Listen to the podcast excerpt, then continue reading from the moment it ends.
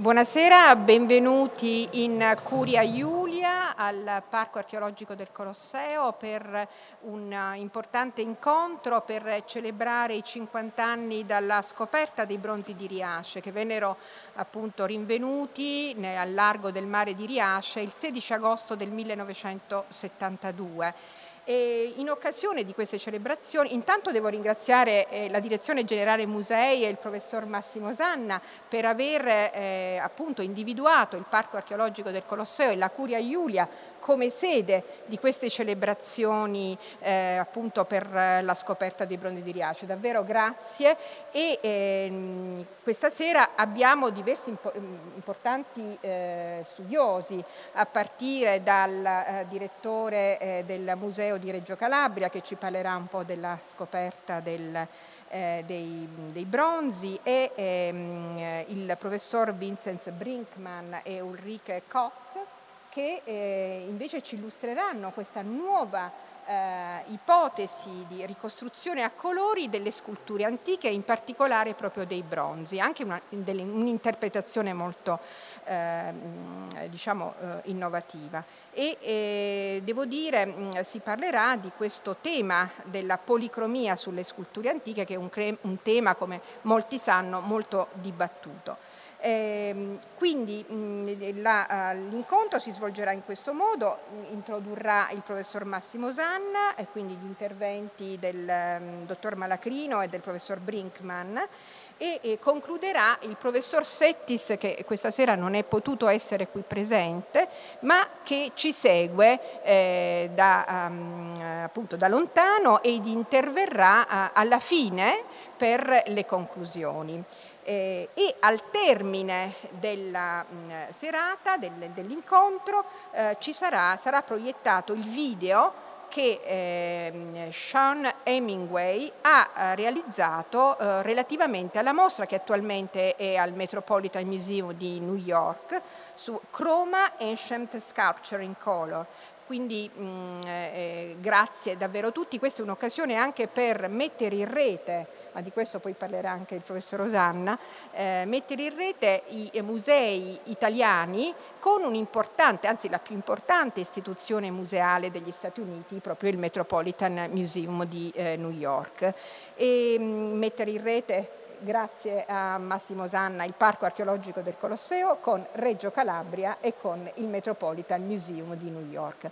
Davvero grazie a tutti, vi vedo così numerosi nonostante il gran caldo, un caldo torrido e mm, adesso proseguiamo l'incontro e do la parola al professor Massimo Sanna. Grazie.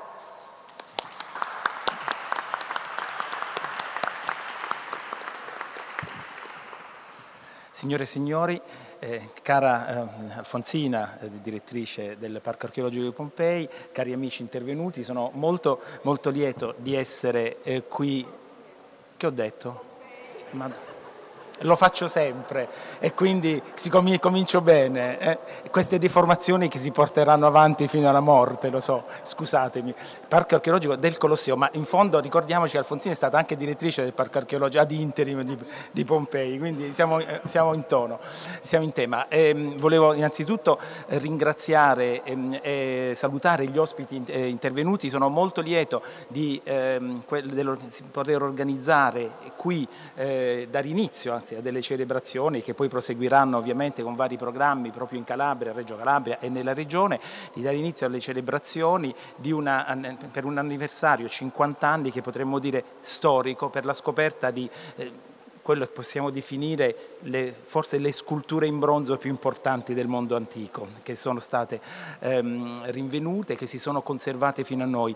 Abbiamo il privilegio di avere il professor Settis che è qui con noi e quindi che concluderà, lo ringrazio per aver aderito da subito a questa iniziativa che abbiamo appunto curato fra Direzione Generale Musei, Parco Archeologico del Colosseo e Museo di Reggio Calabria e ringrazio, il, ringrazio soprattutto il, gli amici di, eh, tedeschi che con, conosco da tanto tempo, che sono molto lieto di rivedere, eh, Vincent Brinkmann e Ulrike Koch, che sono appunto del museo eh, di, del Liebighaus di Francoforte, perché a loro spetta il merito di una ricerca importantissima sul colore nelle sculture antiche, una ricerca che ha eh, veramente trasformato la nostra percezione dell'antico, la nostra percezione della scultura classica, e della scultura non solo in marmo, cosa che si conosceva già anche con ricerche eh, più antiche ma che loro hanno messo a sistema, ma anche della scultura in bronzo. Come vedremo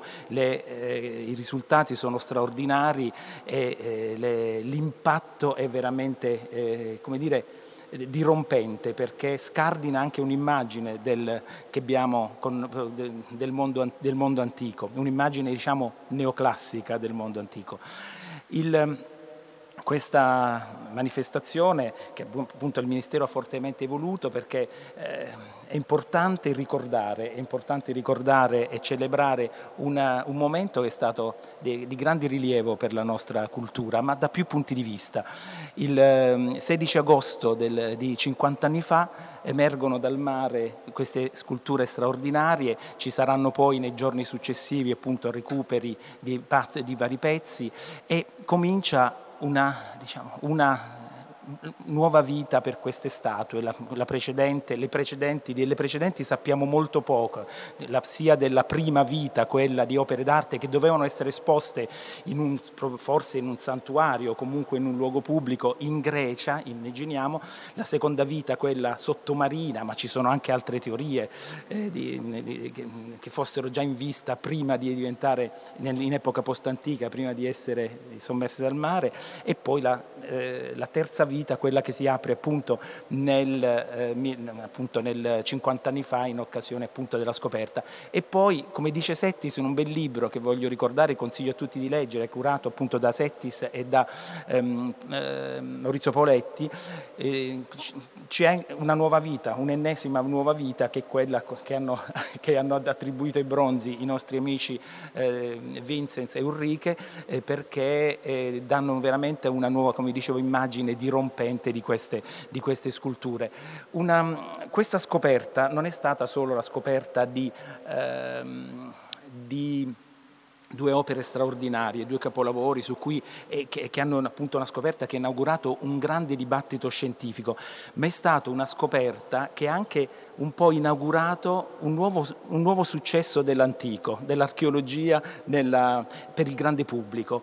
E, mh, proprio ripercorrendo la, la, la, storia della scoperta fatta, che appunto Settis fa nel bel libro che citavo, eh, lui ricorda come gli archeologi allora sono impre- sono, si sono trovati impreparati di fronte ad un successo che è stato decretato dal pubblico e non dagli addetti ai lavori.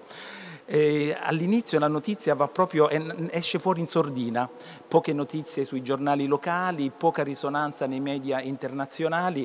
E invece poi, mentre già sulla spiaggia di, di Riace si iniziava ad affollare la gente in quel giorno e poi nei giorni successivi, ma il grande boom si ebbe poi in occasione del, dell'esposizione a Firenze, come vi ricordate alcuni anni dopo, all'inizio degli anni Ottanta, le statue che erano state trasferite a Firenze perché ovviamente avevano bisogno di un laboratorio di restauro eh, importante e lì si individuò presso il Museo archeologico di Firenze, le statue furono esposte per la prima volta una, mm, con un programma appunto molto... Eh, molto striminzito di, di, di, di, fruizione, un solo mese era previsto appunto di, eh, esposizione a Firenze. Ma la cosa straordinaria fu, mentre all'inizio era, era, non, stato, non c'era la comunicazione, ovviamente si fa oggi, ma anche la comunicazione era stata data nei media, era molto eh, ridotta, quindi all'inizio poche persone, poi progressivamente iniziò a esserci un, pass, un passaparola e eh, Firenze fu invasa dai, dai, dai turisti, tant'è che su eh, indicazione del Presidente della Repubblica furono spostate poi a Roma, come sapete in una mostra che ebbe un eh, successo straordinario di pubblico. E fu veramente la prima volta si percepì questo desiderio di riappropriarsi dell'arte antica, dell'archeologia, di essere partecipi di un fenomeno di, eh, di, che riguardava i beni culturali e questo è stato mm, veramente sorprendente ha inaugurato tutto sommato un'altra, eh, un'altra maniera di percepire l'antico da parte del grande pubblico.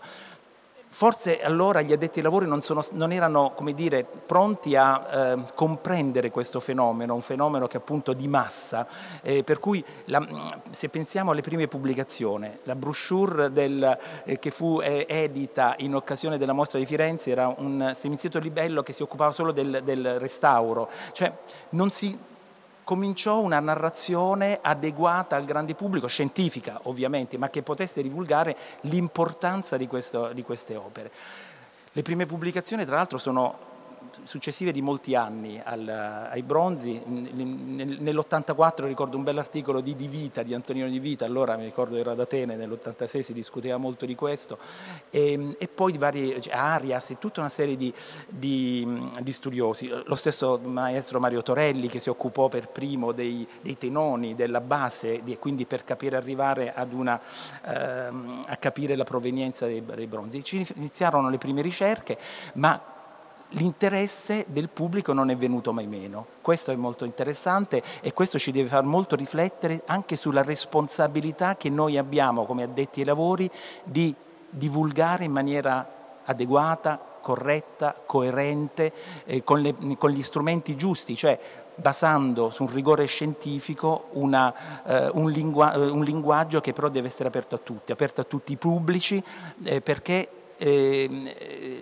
noi è veramente un nostro dovere, quello di far sì che questi capolavori dell'antico, ma anche o le cose meno eclatanti dell'antico, che comunque sono importanti per la nostra eh, vita contemporanea, per la nostra identità di oggi, siano conosciute in maniera adeguata e possano raggiungere tutti i pubblici, studiando i linguaggi che possano raggiungere diverse classi di età, diverse classi sociali, diverse persone che hanno formazione diverse, non solo quella umanistica per non dire quella specialistica. Quindi veramente la, eh, la storia dei bronzi di Riace ci, eh, ci mette di fronte ad una, un, a un discorso importantissimo che è quello sulla, della corretta comunicazione che noi abbiamo ed è uno dei nostri doveri fondamentali perché i, no, i beni non sono di chi li gestisce, sono di tutti, è un patrimonio di tutti, dell'umanità spesso perché sono anche protetti dall'umanità. Quindi è veramente un, un dovere nostro non solo aprire i musei, aprirli alla ricerca, aprirli alla,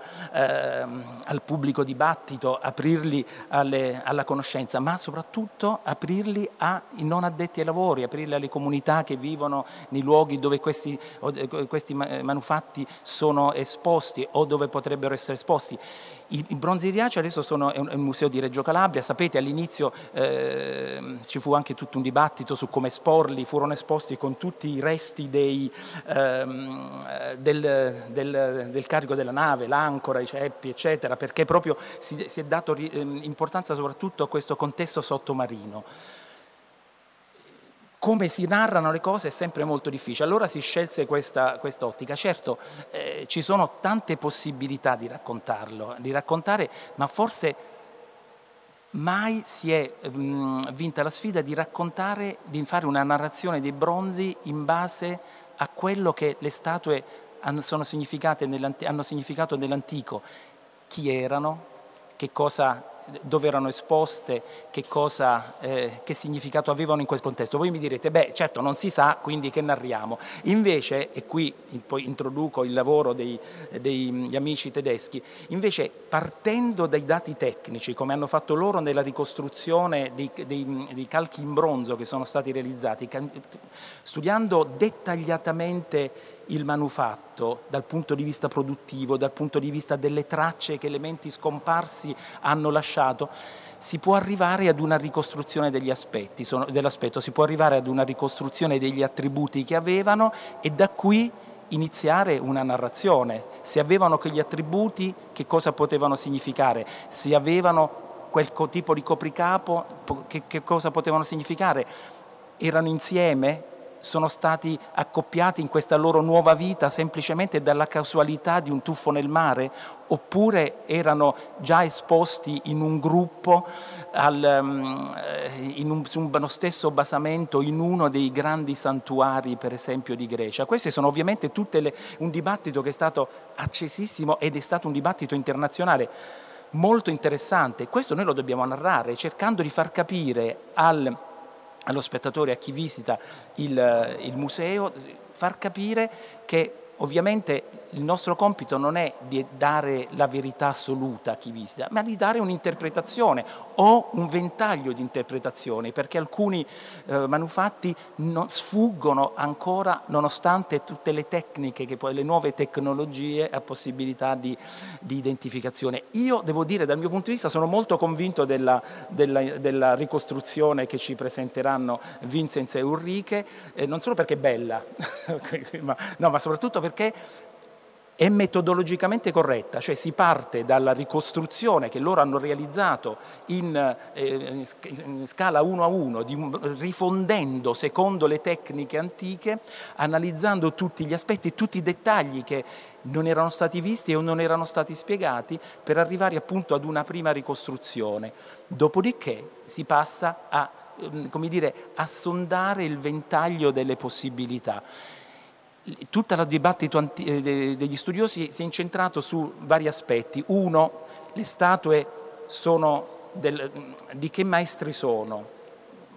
Un dibattito, questo ovviamente è difficile affrontarlo solo in base allo stile, perché abbiamo pochissimi originali del mondo antico, difficile veramente arrivare solo in base allo stile ad un'identificazione. Poi sono contemporanee? E se sono contemporanee erano insieme?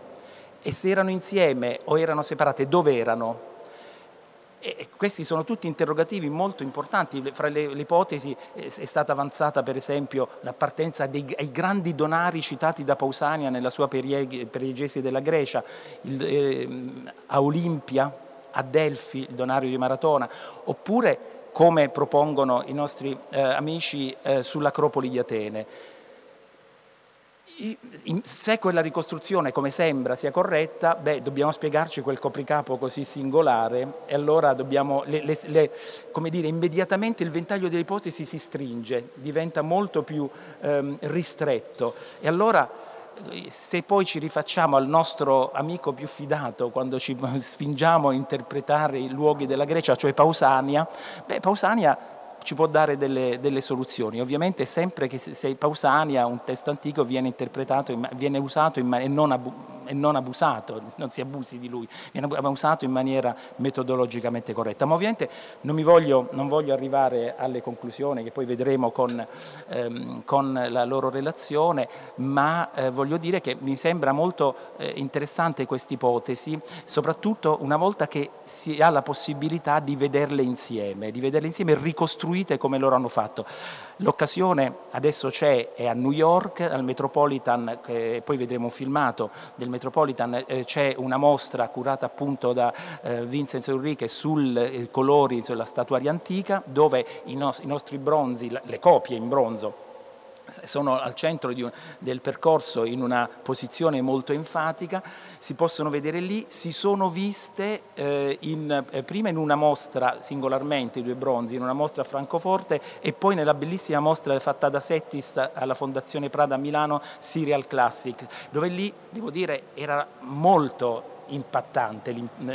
Eh, lo stesso Settis nel suo saggio dice che appunto è una visione un po' scioccante dell'antico, quella che ti restituiscono, soprattutto se poi, come fece lui nella mostra Serial Classic, le, ha affiancate ad altre ricostruzioni, per esempio dell'Apollo del Belvedere, no? In, insieme con i, i, colori antichi o il dorifero di Policleto. Quindi, vedendoli insieme, in una, nella, eh, altre, inserendoli in un contesto di manufatti affini, devo dire l'impatto è veramente, è veramente, straordinario. Ora si possono vedere, come vi dicevo, al, al, Metropolitan. Il mio augurio è che le possiamo presto vedere a Roma, torneranno da me, mi sembra ehm, a marzo prossimo. Ah sì, poi arrivo alla testa, certo. Le, le, le due stati arriveranno a marzo prossimo, eh, torneranno dal Metropolitan. Sarebbe bello se Alfonsini è d'accordo di esporle proprio qui, a Roma prima che poi col direttore di Reggio Calabria si decida dove poi qual è la loro destinazione finale, ma sarebbe bello che quelli possano girare. Sapete c'è stato tutto un dibattito, i bronzi possono girare? Vi ricordate le polemiche per il famoso G8 della Maddalena e se queste statue dovessero andare alla alla Maddalena, era stata molto, il governo allora aveva molto premuto, poi ci fu una commissione voluta da Franceschini che disse che non si potevano spostare, benissimo, se gli aspetti conservativi non permettono di spostare i bronzi, ben venga, ma adesso abbiamo delle bellissime ricostruzioni, anche con una ricostruzione delle, delle ehm, dei colori che possono girare. Quindi questa sarebbe bello farla girare, inserirla in un discorso, in una narrazione che eh, parte da Reggio Calabria ma tocca anche eh, le principali città italiane, appunto io comincerei proprio con Roma e poi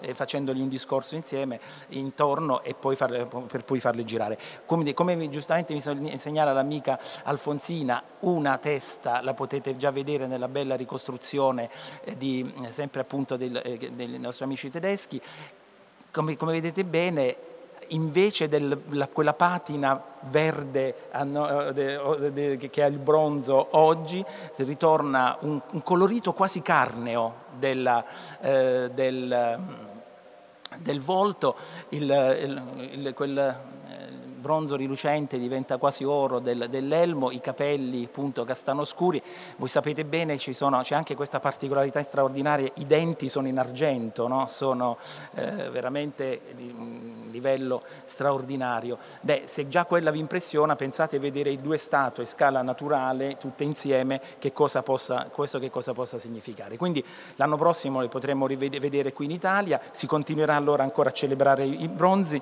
senza dimenticarci che il nostro dovere è raccontarli in una maniera adeguata. Cominciamo stasera a raccontarli con la presentazione del direttore, eh, l'architetto Malacrino, che ci parlerà appunto, della, contestualizzerà queste scoperte e poi la, la parola a Vincenzo Enrique per, eh, che ci faranno capire che cosa, che cosa significa ricostruire una, delle statue antiche come i bronzi, nel loro aspetto originario come i bronzi di Riace. Grazie per l'attenzione.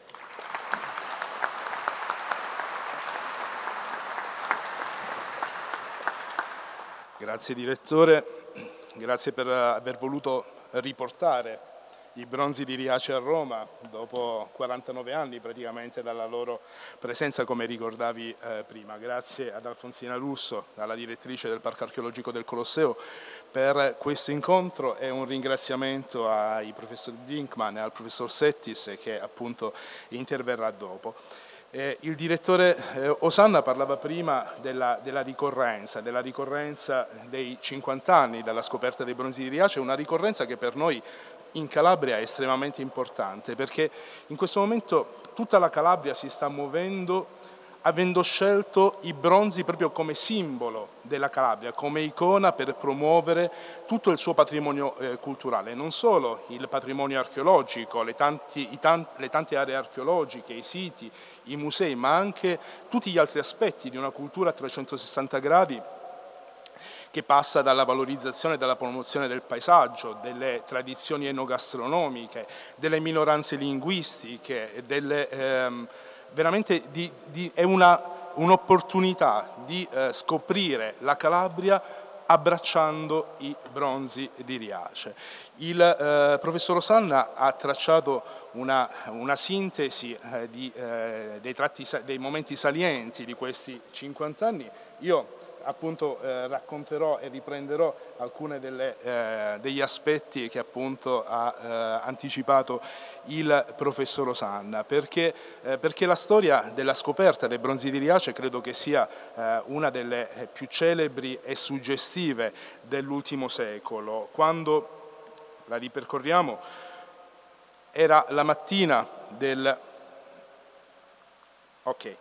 16 agosto 1972 quando Stefano Mariottini, durante una pesca subacquea in località Porto Forticchio, siamo proprio nei pressi di Riace, a poche centinaia di metri dalla spiaggia, vide affiorare qualcosa ad appena 6 metri di profondità. Ha scritto lo stesso Mariottini alcuni anni fa. Ero come al solito alla ricerca di scogli isolati, quando in una piccola zona sabbiosa vidi una parte di una spalla di colore scuro che fuoriusciva dal fondo marino. La forma del muscolo era così chiaramente visibile e definita che non vi era alcun dubbio che si trattasse di un braccio umano. Pensai in un primo momento che, che potesse essere un cadavere nascosto dalla sabbia, ma il particolare anatomico che stavo osservando era netto, pulito, senza alcuna traccia di gonfiore. Quindi puntai verso il fondo e andai a toccare quella spalla il suo colore era verde scuro e si trattava di un oggetto in metallo, chiaramente bronzo. Subito però il destino volle riservare un'altra straordinaria sorpresa. Mariottini, immergendosi ripetutamente per spostare con le mani la sabbia che ricopriva la statua, con le pinne iniziò ad agitare l'acqua e a sollevare l'arena anche nell'area circostante, facendo appena affiorare qualcos'altro. Sempre Mariottini scrive, nel corso di uno di quei momenti di permanenza in superficie, guardando verso il fondo così vicino, notavo a circa un metro dalla statua già scoperta un alluce e un ginocchio appena fuori dalla sabbia. Si trattava di una seconda statua in bronzo che giaceva supina, coperta per tutta la sua lunghezza da uno strato sottile di sabbia non una quindi, ma due diverse grandi statue, trovate l'una accanto all'altra, coperte di incrostazioni, ma evidenti nella loro forma. Mariottini, nella stessa serata, avvertì la soprintendenza archeologica della Calabria, comunicando direttamente al soprintendente Giuseppe Foti il ritrovamento. In mancanza di personale addestrato alle ricerche subacquee, ma al tempo stesso certo di dover procedere senza indugio al recupero, Foti chiese l'intervento del nucleo carabinieri sommozzatori di Messina, affidando l'incarico di seguire le operazioni di recupero all'archeologo Pier Giovanni Guzzo, ispettore della stessa soprintendenza. Guzzo effettuò il primo sopralluogo il 19 agosto e due giorni dopo iniziarono le operazioni di recupero. Per prima fu avvistata la statua eh, oggi nota come Bronzo B, che fu liberata dalla sabbia e, imbracata con funi, venne portata in superficie con l'ausilio di un pallone gonfiato a ossigeno. La giornata fu indimenticabile. La statua venne portata a braccia sulla spiaggia, dove la gente iniziò a raccogliersi, piena di curiosità per ciò che stava avvenendo. Il giovane barbato rivedeva così la luce diretta del sole, frettolosamente sdraiato su una sommaria barella formata da assi lignei e da un materasso in schiuma sintetica. Le foto di quel giorno ancora testimoniano l'estremo entusiasmo, mista incredulità, non solo della folla presente, ma anche degli, degli scopritori e di chi operò per il recupero. La statua fu immediatamente trasportata al Museo Nazionale di Reggio Calabria, dove la notte stessa subì un primo lavaggio nel cortile interno.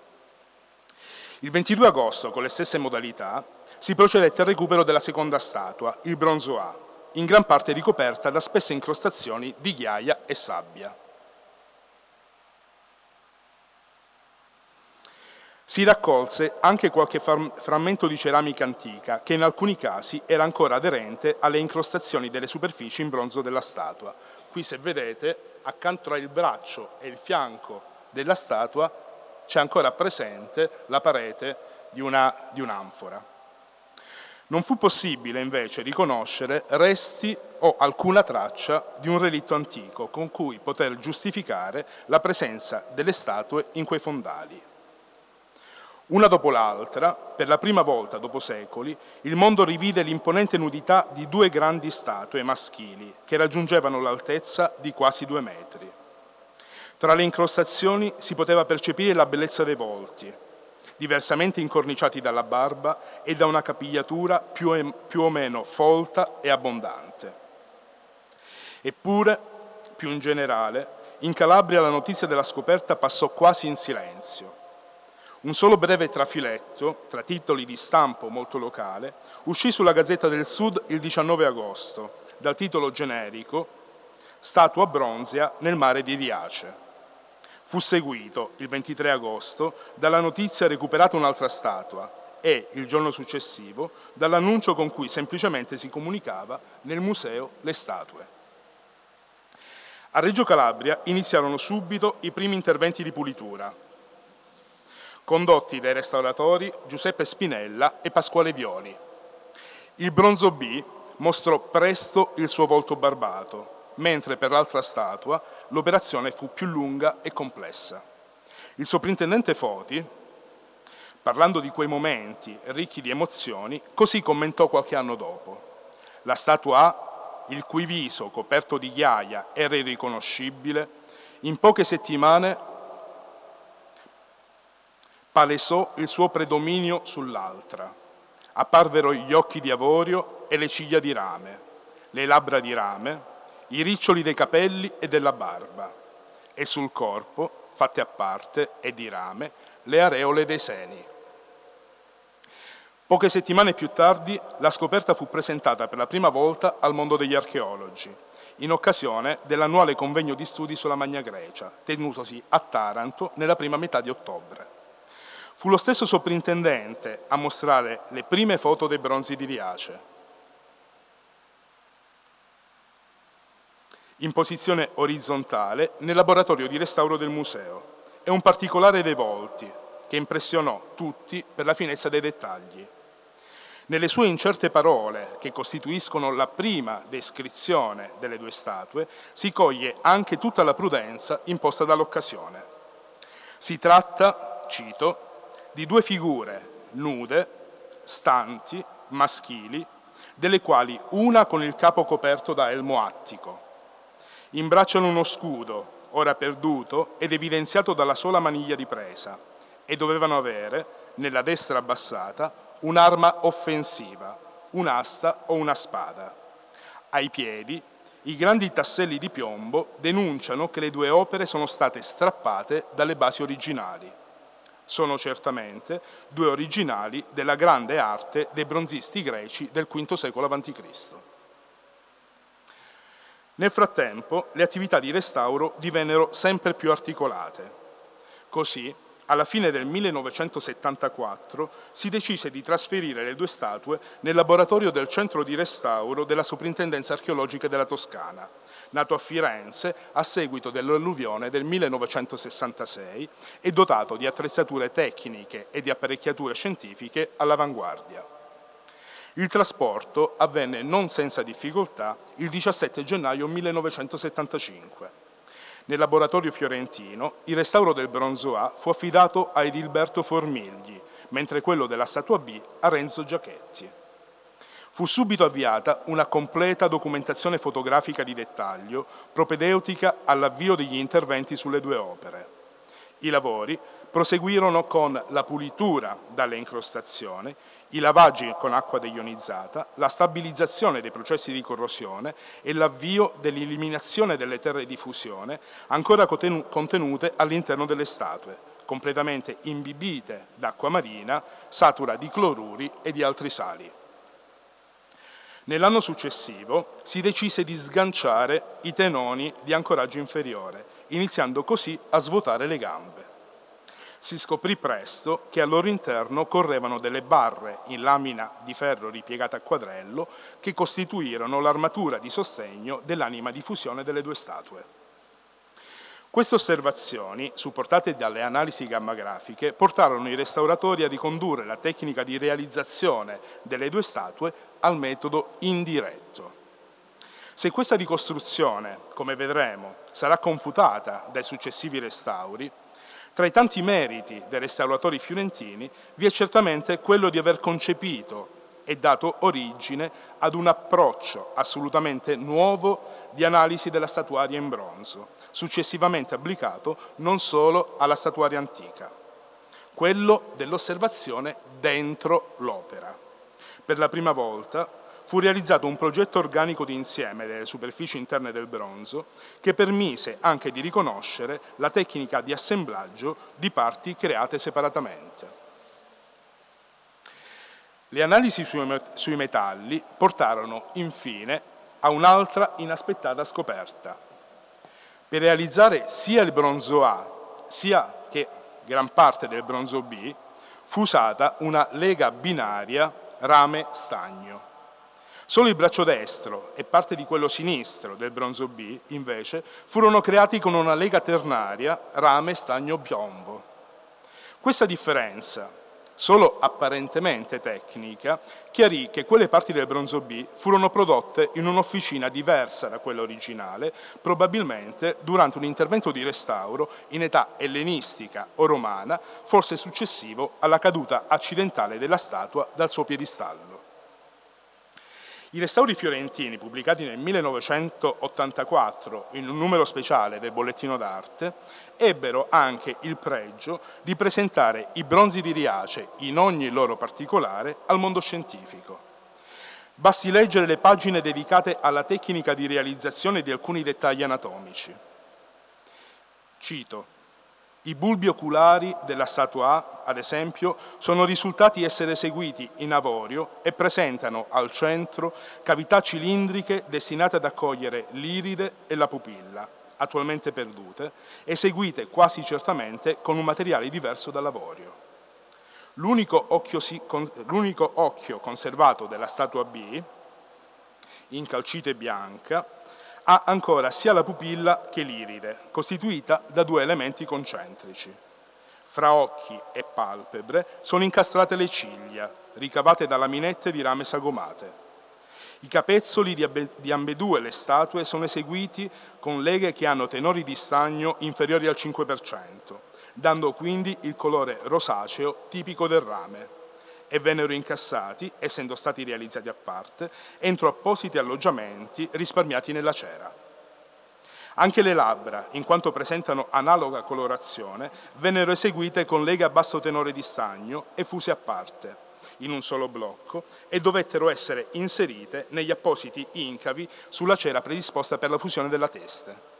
La statua, infine, come ha anticipato prima anche il direttore, presenta una fila di cinque denti eseguiti su un'unica lamina di argento, ribadita su un'arcata dentaria in bronzo, solidale con il bordo superiore della cavità orale. Il 15 dicembre 1980 si aprirono le porte della prima esposizione al pubblico delle due statue, allestita al Museo archeologico di Firenze con l'intento di presentare approcci e risultati del lungo restauro. La mostra ebbe un esito assolutamente inaspettato, che colse di sorpresa gli stessi organizzatori.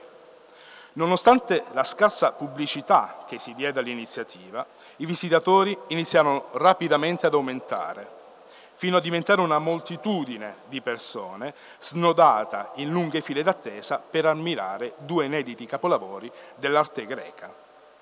L'esposizione inizialmente destinata a durare solo quattro settimane, fu prorogata fino al 24 giugno 1981, con la gente che continuava ad accalcarsi senza sosta.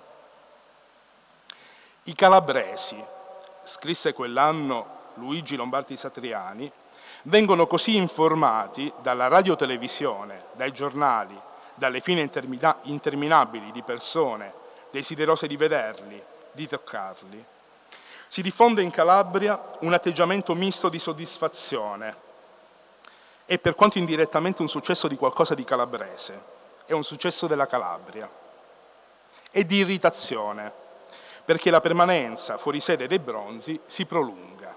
Fine citazione. Era nato, infatti, un acceso dibattito sulla destinazione finale delle due statue, dibattito nel quale Reggio Calabria da molti veniva considerata troppo periferica rispetto ai flussi turistici. Intervenne direttamente il Presidente della Repubblica, Sandro Pertini, che destinò definitivamente i bronzi di Riace al Museo Nazionale di Reggio Calabria, volendo al tempo stesso che durante il loro viaggio verso lo stretto le due statue venissero esposte per qualche settimana al Palazzo del Quirinale. Così, tra il 29 giugno e il 12 luglio di quell'anno, folle di visitatori poterono ammirare i bronzi di Riace nella Sala della Vetrata, in un irrefrenabile entusiasmo che fu certamente difficile da governare, considerando che il flusso di visitatori raggiunse medie di 12.000 ingressi al giorno. Da Roma i bronzi di Riace giunsero alla loro destinazione ultima, il Museo Nazionale di Reggio Calabria. Fu appositamente creata una grande sala espositiva, ricavata da una profonda ristrutturazione di ambienti del museo. Nello stesso ambiente fu esposta anche la magnifica testa del filosofo, recuperata nelle acque di località Porticello, a Villa San Giovanni, nel 1969. La Sala dei Bronzi, così chiamata successivamente, fu inaugurata il 3 agosto 1981 e in circa due mesi raggiunse 300.000 presenze, con punte massime di 20.000 visitatori al giorno.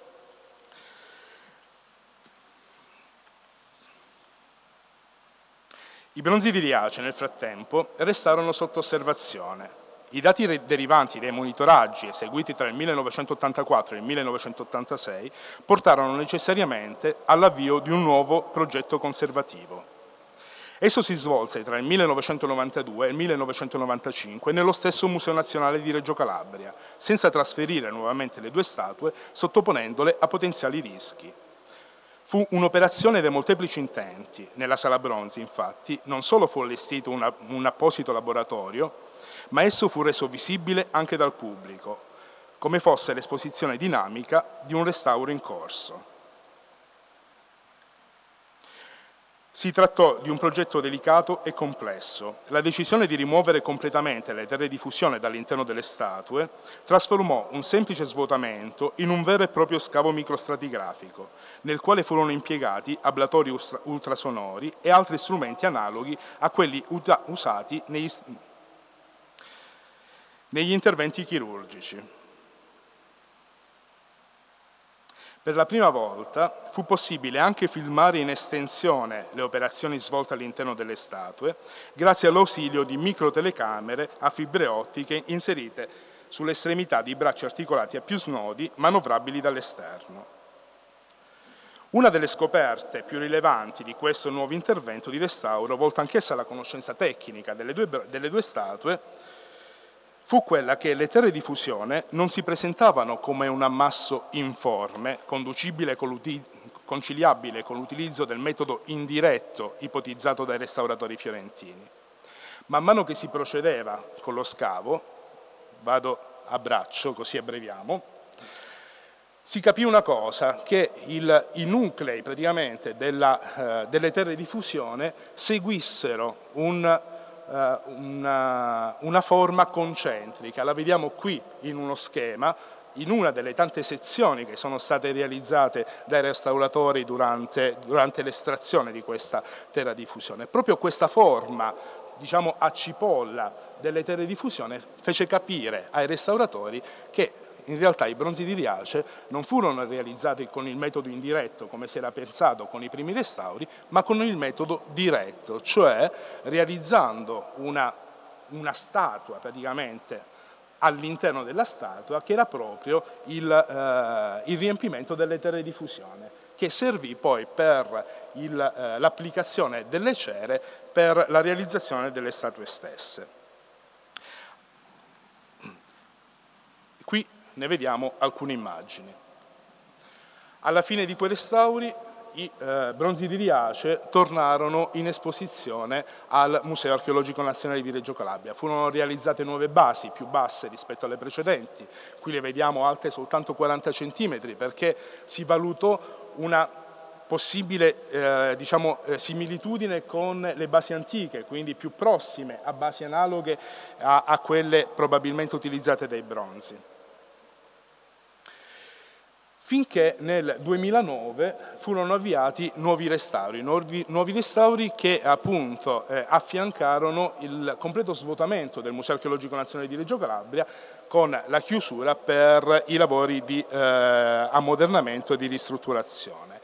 I restauri furono eh, realizzati in un apposito laboratorio allestito a Palazzo Campanella, nella sede del Consiglio eh, regionale, e durarono fino al 2013, fin quando i bronzi rientrarono nel Museo Archeologico Nazionale di Reggio Calabria, nella situazione attuale, con nuovi basi antisismiche appositamente progettate dall'Enea e i bronzi tornarono nel museo eh, personalmente accompagnati dall'allora ministro dei beni culturali Massimo Brai. Vado verso la conclusione. Qui vediamo un'immagine del ministro e un'immagine della ricollocazione delle statue e come diceva prima anche il eh, direttore L'Expo 2015, organizzato a Milano, è stata l'ultima occasione di una ufficiale richiesta di prestito dei bronzi di Riace. In quel frangente il ministro Dario Franceschini ha nominato un'apposita commissione scientifica, guidata da Giuliano Volpe, per stabilire la trasportabilità delle due statue senza pregiudicare in alcun modo la loro integrità e conservazione. Ne hanno fatto parte, oltre al, oltre al soprintendente Simonetta Bonomi, i consulenti Gisella Capponi, Gerardo De Canio, Stefano De Caro, Davide Malfitana e Bruno Zanardi. Quella commissione ha decretato la fragilità dei bronzi di Riace e la loro inamovibilità dal Museo Regino.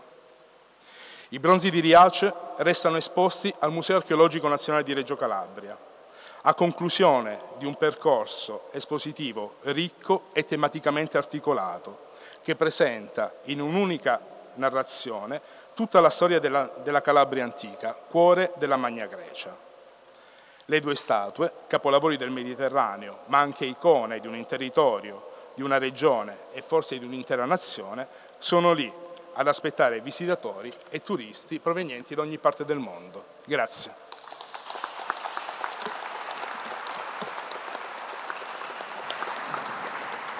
Grazie, grazie al direttore del Museo Nazionale di Reggio Calabria e, e adesso eh, la parola al professor Vincent Brinkman e anche che con Ulrike Koch ha, ha realizzato tra l'altro eh, anche questa testa che vediamo qui mh, eh, oggi che appunto viene da Francoforte eh, quindi dalla Germania eh, che è stata realizzata con la stessa tecnica con eh, delle tecniche molto sofisticate di riproduzione riproduzione in 3D, laser scanner, eh, così come i bronzi che sono attualmente presso il Metropolitan Museum di New York. Grazie e la parola al professor Brinkman.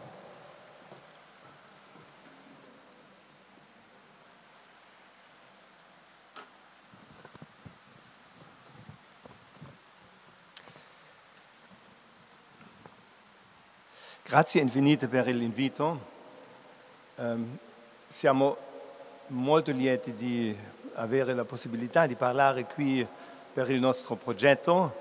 Um, anche sentiamo un, uh, un, profondo ringraziamento con il supporto in genere del, della parte dei colleghi italiani in, uh, in, tutta la ricerca che abbiamo fatto per la policromia e, um, e per, i, per, i, bronzi. Um, Chiedo, chiedo scusa che eh, non parlerò in italiano, però cambio in inglese, però tante, eh, la terminologia non, non, mi, non mi è presente. Again, thank you, thank you so much to be here. Um, I would like to, to wrap up what, uh, what we did. Time is time is short. Um, I would like to have you um, to remind all of you are absolutely familiar with those uh, uh magnificent um, Greek bronzes. Uh, you see on the left-hand side bronze Riace A and on the right-hand side Riace B. Um, we will try not to confuse you too much because we will go into a lot of details and uh, please um, try at least to understand what is Riace A and what is Riace B. Whenever we see details, you, maybe you will lose uh, the context.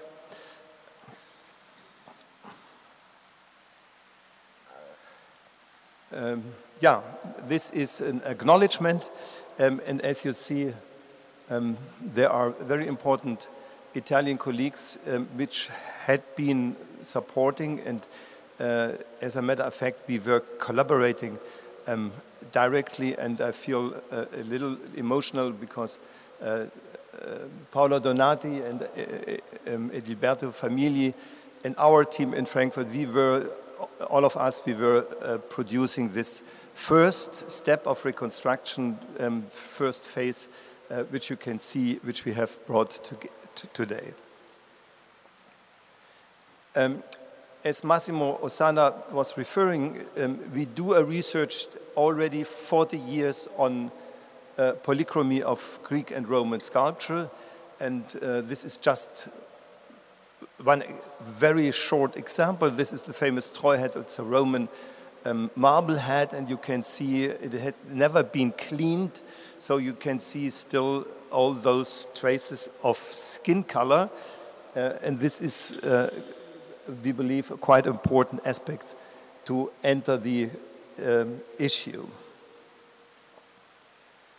The famous Alexander sarcophagus in Istanbul is a, a, very important specimen for ancient polychromy, and it uh, testifies that um, painterly techniques had been applied. So um, everything which had been acquired for mural painting, for frescoes, and so on, um, elements which later uh, Italian Renaissance was reinventing, already existed in Greek painting, like uh, chiaroscuro, like uh, highlights um, in the eyes. Um, you, you, already saw a lot of details uh, concerning the polychromy of bronze sculpture. We did reconstructions and research for 30 years, and um, a lot of colleagues ask us, yeah, okay, you have some idea about uh, what a marble sculpture looked like when it was polychrome. How about the bronze sculpture? Since we know from ancient written sources that especially the bronze sculpture was so alike nature. It was so mimetic, uh, the Greek uh, term mimesis stands in the center of the whole debate. Um, yeah, so we started to collect evidence like this very famous um, element in, in, uh, in, in the collection of Delphi, the Museum of Delphi, which shows the crescent of a helmet and the detail gets you into the um, uh, much deeper into the uh, subtlety and the beauty of, uh, of rendering. Look on those engraved hairs of the uh, crescent and look on the um, inlaid um, copper elements um, of the, of the uh, meander pattern. Um, have a close look onto the teeth of the uh, very famous uh, Auriga in, in the Museum of Delphi, uh, which you still can see uh, an element which you would find again on the Riace A, um, namely the silver sheet for the teeth. Um, yeah, just a close look on the, on the beautiful eyes of the Auriga in Delphi. Um, and I, I go through it uh, quickly, and the silver inlays on the diadem on the hair of the Auriga in Delphi again. Never forget that we have evidence for the fact that on bronze sculpture had been painted even with pigment in a tempera technique. So not only um, metal, uh, um, metal elements had been inlaid, but uh, color had been applied uh, in probably in tempera technique. Uh, getting back to the Riace bronzes, uh, a lot of those elements you know, you are familiar with, but I would like to repeat them quickly. So uh, never forget those silver teeth of Riace A and the copper lips um, of the same statue. Um, Camilo Malagrino was already referring to the copper nipples, so the nipples which had been inlaid from a copper sheet, um, or the fact that the eyelashes, which had been again cut from a copper sheet, are still preserved nicely. Um, uh, uh, together with those inlaid stone eyes made, produced from gemstones, gemstones highly, uh, mostly highly polished. And again, the right eye of Riace B.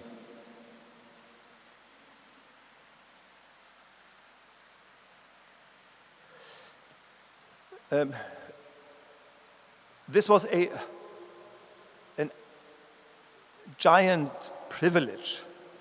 And I still believe we were the unique research team which had been allowed, permitted to produce a scan from the Riace bronzes. Um, Simonetta Bonomi, Salvatore Settis, um, and other important Italian colleagues did support us, and in the end, we could accomplish um, scan data in a perfect and uh, very high resolution. From those scan data, we produced a, as a next step, uh, we produced um, forms. They had been printed in, an, in a 3D printer. And as you can see, those, uh, those forms had been produced part by part. Um, only very few retouchings had been done by our team. Uh, and the next step was to recast the bronze figures. And this was uh, a very important step for us to learn the, the complete process, but it was uh, almost even uh, more important for us to understand that a freshly cast bronze is, has a very peculiar color and is highly reactive. So touching a freshly uh, cleaned and freshly cast bronze statue, to touch it with, with your hand and to go for a coffee means that you get back from the coffee and you have black and ugly stains on the, uh, on the bronze because the reaction uh, is so quick. So there is a need, there is a basic and very important need whenever you produce a bronze element, a bronze figure, a bronze statue, you have to create an intentional, an artificial patination. All is patina, but not the patina which uh, is developed by time, but a patina which you produce the moment the object is ready. Everybody nowadays, every artist, every foundry does it. You must, by applying chemics, you must transform the surface of the bronze statue into something which is robust and not anymore reactive. So when we were going for a reconstruction of polychromy, but at the same time of narration, of identity of the two statues, we were forced as a first step to understand the identity. Because without understanding the identity, we couldn't say anything, reconstruct anything on the colors. Because this is something which we learned very early by doing the uh, research on marble. What you need is, what you understand is that color is defining identity, and vice versa, identity is defining color. So there is an interdependence in between aesthetics and narration in which you cannot treat separately when doing such a reconstruction project.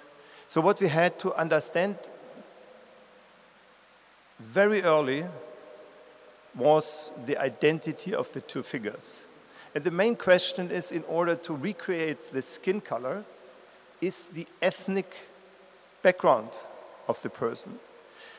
Um, is the form of narration the form of the action, the activity the person is representing? Because in ancient art, there is a very um, precise gradation in between the different skin colors in order to tell about the life and the provenance of a certain person. So we first had to understand the ethnic background. We tried hard to understand and we um, came upon that it is the more complex figure, it is B. So the figure you see on, the, on your right half side, it is Riace B, which gives us, which, which offers us enough of technical um, elements helping to identify the ethnic background. I would like to start with this small element, not in order to puzzle you, but in order to show you an element which we believe is of highest importance. And as a matter of fact, we started the reconstruction project 10 years ago and were quite late to understand that by analyzing precisely the two left hands of Riace A and Riace B, you already could have understood the identity of the two figures. Quite thrilling, quite astonishing. Why? You see on the left hand side again A, Riace A. You see on the right hand side again Riace B. What is the difference? Both arms do hold uh, do hold a shield as warrior. So this was known, this is very clear, this is quite simple. Why do we know that they hold shields? Because the porpax um, is still existing and sticking to the forearm. But what is happening with the fingers? Have a close look onto the index finger of Riace B. This one. The index finger of Riace B is extended, while the index finger of Riace A is not extended. And this is a clue. This is almost enough to understand everything on those both statues. As a matter of fact, if you come closer, you see the difference more clearly. And if you look from underneath, you will see, oh, Riace B extended, spread his index finger so strong that an object may take place in between index finger and the other fingers. So what I'm referring to is this element here. And if you are if you are questioning and researching all the accessible material we have, like other statues, like vase painting, you will immediately understand that this extended finger means it is an, a person holding, uh, holding bow and arrow. This is a norm, and you cannot avoid this interpretation. As I did show, just as a first example, the famous archer from the fire temple of Egina. And if you, if you see the middle finger in this case from underneath, you would understand, yeah, this is a very typical posture of the finger in order to hold the first or the second arrow to have the possibility to repeat a shoot. it is an element which you find quite often in vase painting, like in this case. Um, and there's another issue. Um, one could ask, okay, this person is holding a bow and an arrow. Riace B is holding a bow and an arrow, but he is holding a shield at the same time. So you must ask the vase painting material again, and you would understand, yeah, this is, this is the rule. Whenever you see a Persian like a Thracian or an Amazon, those people, those uh, neighboring peoples from uh, those Greeks, who, as a matter of fact, do fight from horses, do hold those light, very light shields called pelton, and those pelters are light enough to hold synchronously a bow and, uh, and an arrow in the same hand, in the arm uh, which is holding the um, pelter. And again, this is a famous vase from Berlin, maybe showing already Eumolpos. And if you get closer, you would and understand that uh, behind the shield, uh, he is holding both. He is holding the bow and he is holding the arrow. This is the communis opinio in classical archaeology to define those elements in this way. Yeah, this image uh, should collect some of this evidence. Again, A on the left side, B on the right side, uh, getting closer to the head. The head of A is perfectly finished. So even the, the hairs, the locks, the strands um, on the top of the head are perfectly worked by, this, by the sculptor. Uh, it is not true at all for Riace B. Um, his skull is definitely and entirely unfinished and is a paradise for us to analyze technical details. Um, you already may see on this photograph there are uh, several copper sheets uh, produced separately and in, uh, inserted into the bronze figure. Um, and you would see the moment you turn to the, to the neck, you would see that there is a bronze sheet, a thick bronze sheet soldered uh, to the figure itself. Um, this is a better photograph, which, uh, and again, an image from the scan, and you would see uh, an aspect which is so important for the general interpretation, namely the fact that these strands, the locks, the hair underneath this very solid, very massive uh, mounting plate, that this hair is precisely finished. So it had been on view. And this photograph on the left-hand side shows you that this uh, element, which is a mount, um, is absolutely flat from the outside and there is no uh, detail at all.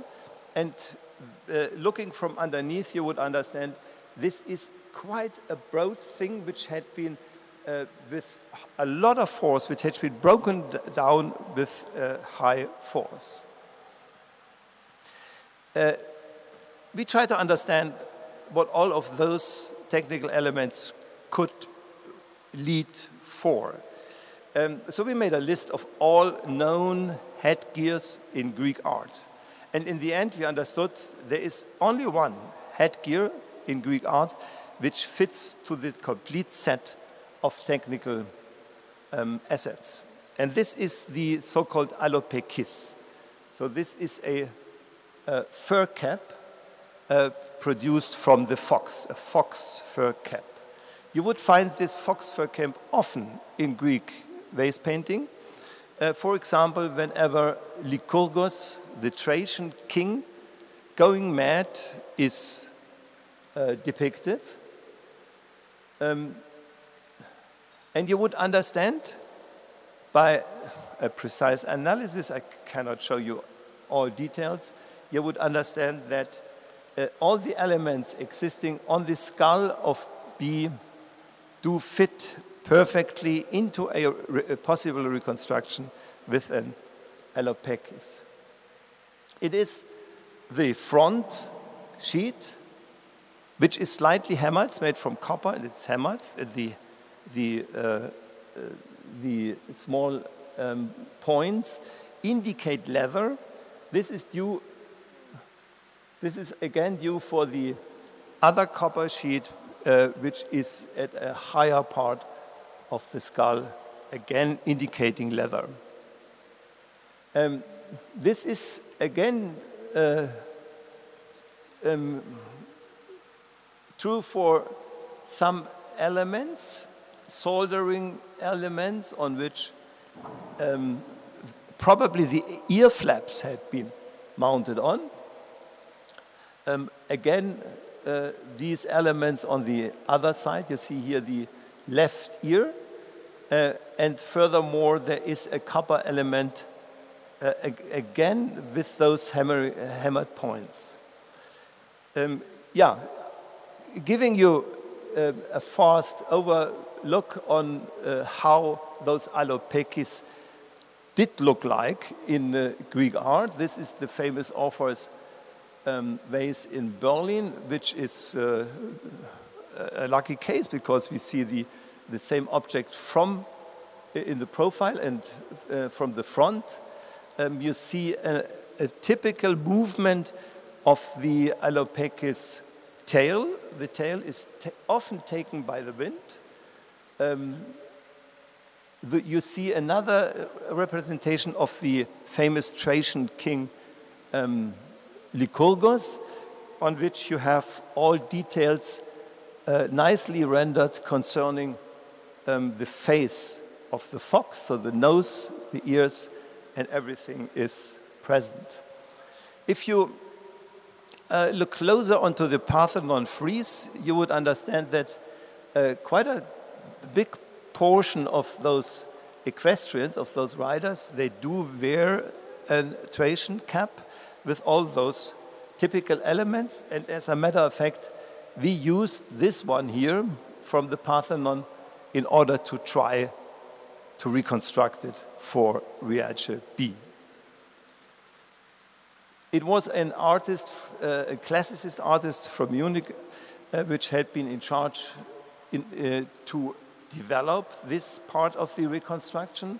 It, it uh, had been uh, controlled by us and controlled by the technical issues on the, uh, on the head itself.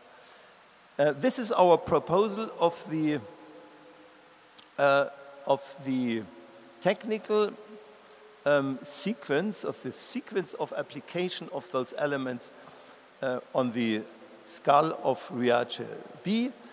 Um, first would be to insert uh, one and two would be to insert the copper sheets.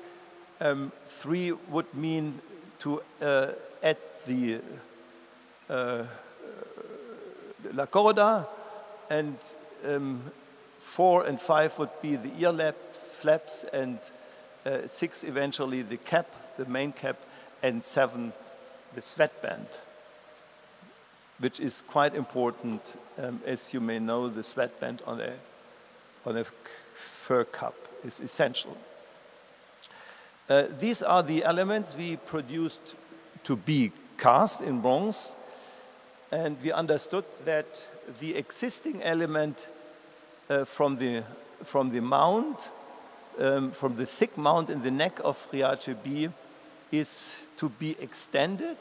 At least such a big area had been broken and the um, the tail had, be, had to be uh, uh, um, mounted on.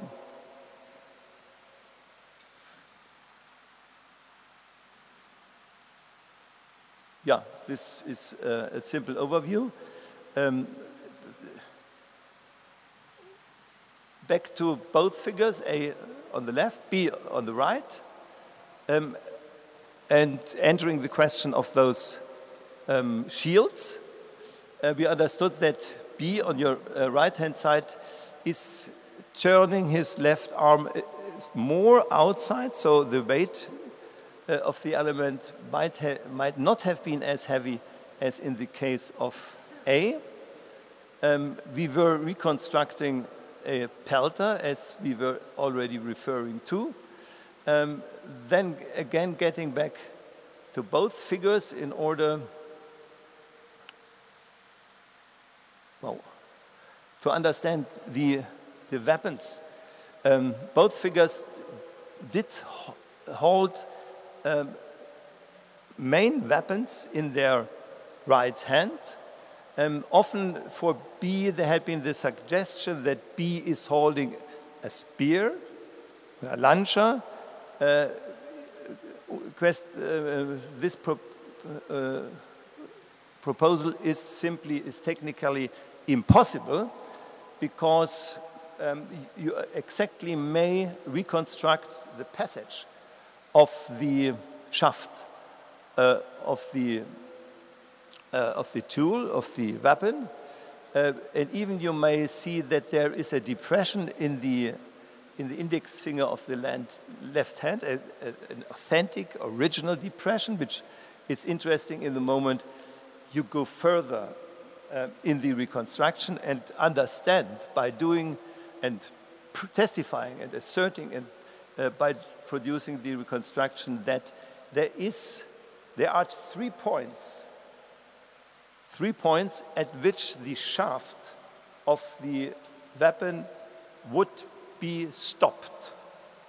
This is this point on the forearm. This is this point on the index finger. And this is this point on the thumb.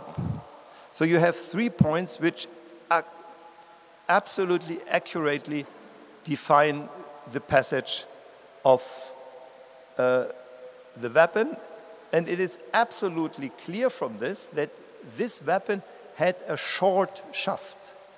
A spear is impossible. It is a short shafted um, weapon and it must be uh, an axe, so una ascia di battaglia.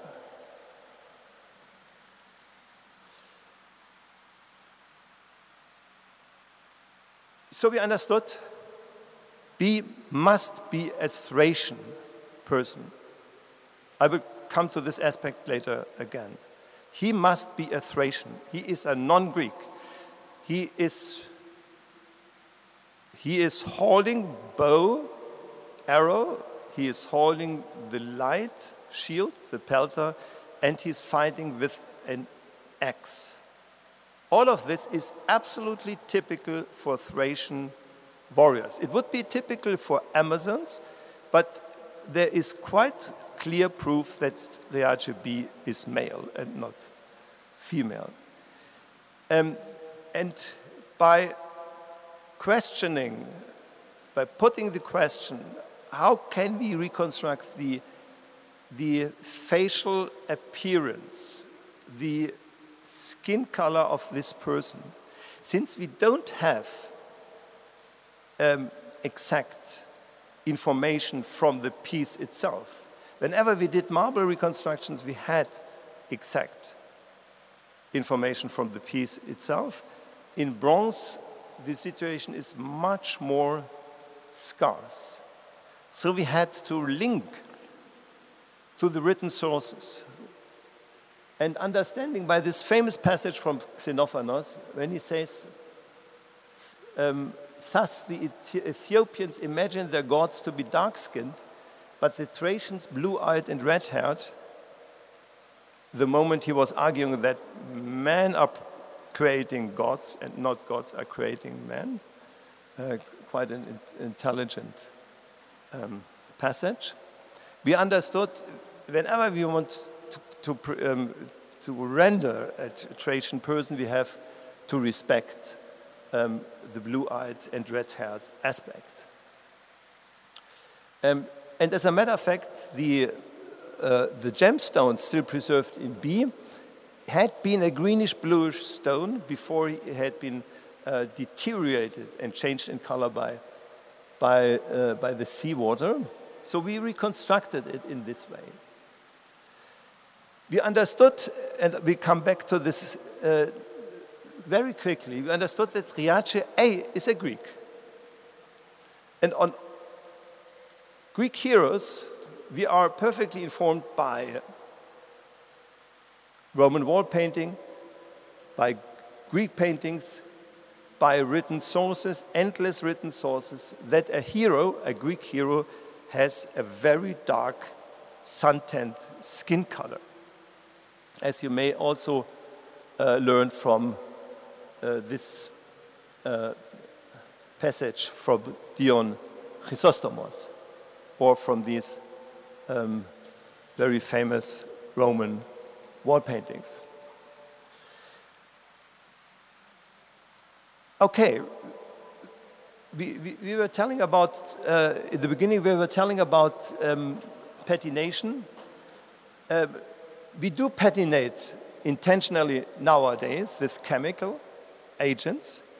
The question is, did those Greeks already know enough on chemistry to do the same? Yes, they did. Um, there are several projects um, producing the argumentation. Um, and there's another aspect which we never should forget. Egypt already started 5,000 years ago to produce chemical substitution products. For, for example, the Egyptian blue, which is a synthetic pigment. We forgot that uh, the ancient chemistry, which we call alchemy, wrongly, we call it wrongly alchemy, had been investigated by Berthelot already in the 19th century. Uh, with beautiful publications on the fact that everything already existed probably 5,000 years ago in a very differentiated form of chemistry. And Matteo Martelli, a colleague from uh, Bologna, he is doing a very good research on those uh, written sources proving that those recipes which are transmitted, which we perfectly know those recipes, they are functioning. You may rely on them. What we did, we used for the um, intentional patination, we used the, um, the famous um, liver of sulfur, which always had been used in all times in order to patinate uh, bronzes. So you see, maybe you may uh, have a close look onto the watch in the background, to the clock in the background. You may understand that this change of color by the impact of sulfur is a very quick process. And we stopped it at a point in which we thought, yeah, now it looks like a Roman a hero on a Roman wall painting. This was our um, this was uh, our aim. Um, yeah, adding um, and reproducing all those elements you saw on the original uh, was not such a big job, but we understood that even the, uh, the copper sheet had to be patinated before you apply it. Uh, you may patinate it in order to enhance the red aspect. Uh, this is true for the nipples uh, also. We learn from ancient written sources, not only one, but several, numerous uh, ancient sources, that asphalt lacquer, bitumen lacquer, had been applied on ancient um, bronzes in order to preserve the surface from weathering, but also in order to give it a hue of color. So it is a, so, some sort of coloration. But, and we understood immediately that painting with asphalt lacquer is beauty. It doesn't sound like this. And we understood that you might even mix into the asphalt lacquer some pigments, some colorants like metal lacquer or indigo. Yeah, we made Riace B. We understood Riace B. Riace A was much easier um, because you have the complete evidence, and there was never any doubt on it, that Riace A is wearing a Corinthian helmet like we propose in the reconstruction. You see the bat in the, on the neck hairs on which the neck rest, uh, the neck shield is resting on. Uh, you see this famous uh, V-shaped element next to the uh, next to the ears, on which again the Corinthian helmet rests on perfectly. We took um, a Corinthian helmet from a, from a, the tomb of Dendas. Uh, we produced a 3D scan, uh, had to enlarge it a little bit, and then it fitted perfectly without uh, any additional work on it. We didn't know the color of the helmet, but uh, we know this from, uh, from written sources, we know it from representations. Um, the weapons of heroes have to be gilded. So we ended up at this point uh, when we made the full uh, reconstruction. A on the left-hand side, B on the right-hand side. For A, we had to um, find his shield. Uh, so we decided to scan, to produce a 3D scan from the uh, shield, from the hoplon of the famous uh, dying Laomedon from the east pediment of the temple of Aphaia. We thought we have to apply an epicema, a shield device, uh, and this is a deliberate choice um, to say, okay, we take a wheel. Uh, this wheel was cut in uh, copper sheet and then damascened, so integrated in the depth of the uh, bronze material of the shield. The inside we uh, propose uh, a coloration which we often encounter in Greek vase painting. And for the spear, uh, again, A is simple. Riace A is simple. Um, the posture of the uh, right hand is perfectly preserved. And the moment you have the cast, you simply take a stick and try to pass the stick, and it perfectly goes through. Uh, so the spear is absolutely uh, easily and very easily to be proven. This would be the result of A, uh, and this would be the most important argument for B. Um, and I would like to get back to it where we started in the beginning. It is a phase of the reconstruction we just added now. We did it for the Metropolitan. We knew we have to do it uh, in the very beginning. We hadn't enough time and not enough money.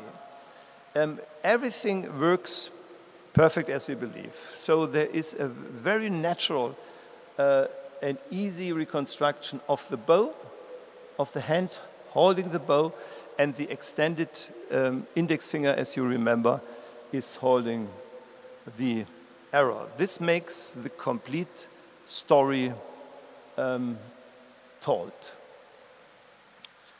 Uh, this is the current state of the reconstruction as it left Frankfurt for New York.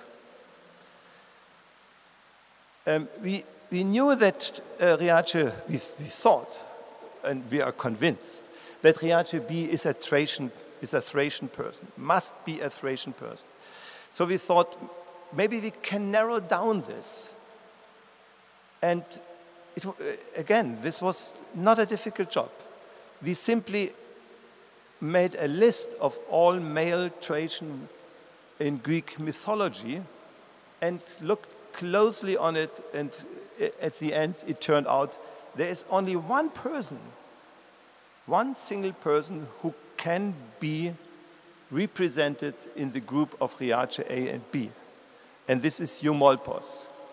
Eumolpos, uh, very famous, he is the founder of, this, of the sanctuary of Eleusis.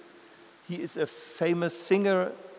Um, he is son of Poseidon. He's Thracian king and he is dying in the battle with the son of Athena, with the so called son, it's a foster son of the goddess Athena in Athens.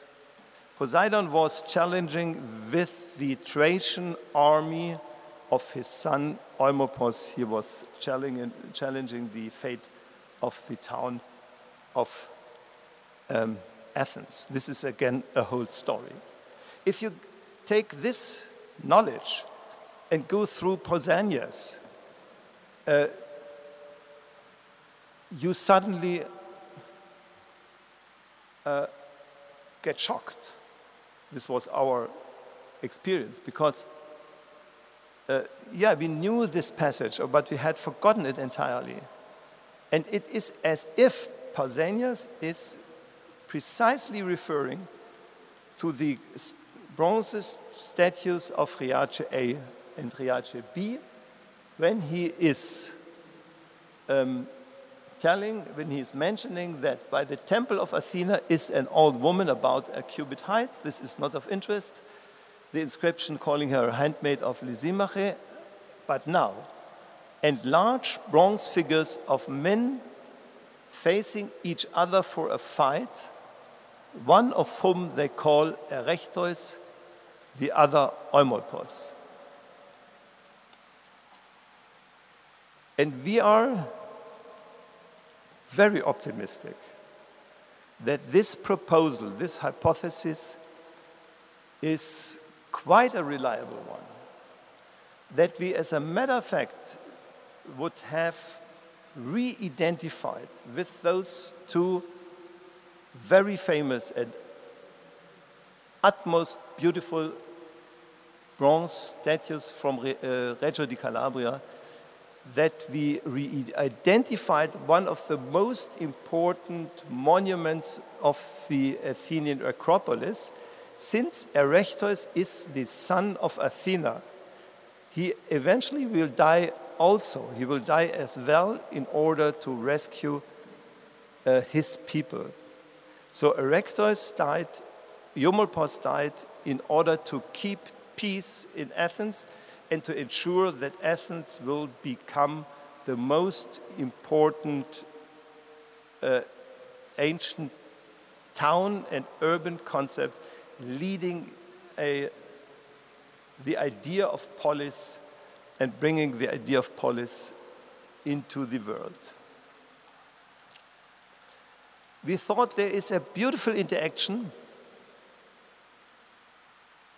those two are facing each other like in a Hollywood scene.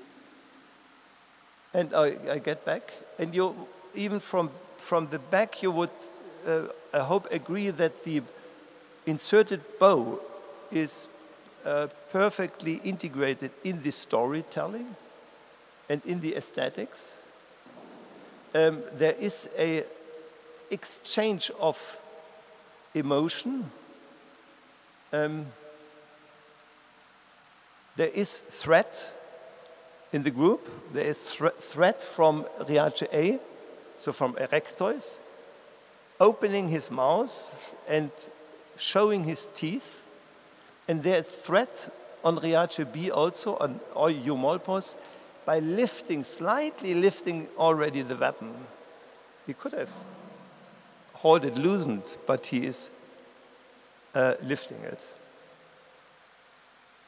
We are enthusiastic and very happy that the reconstructions are now in the Metropolitan Museum of New York, and we are very happy that the exhibition in New York is focusing on the fact of color and is very much focusing on the fact that you, in, in not in few cases, maybe in most cases, uh, you need the information of the polychromy, of the aesthetical, uh, the pristine aesthetical appearance of an ancient statue to understand its story, its narration. Thank you very much.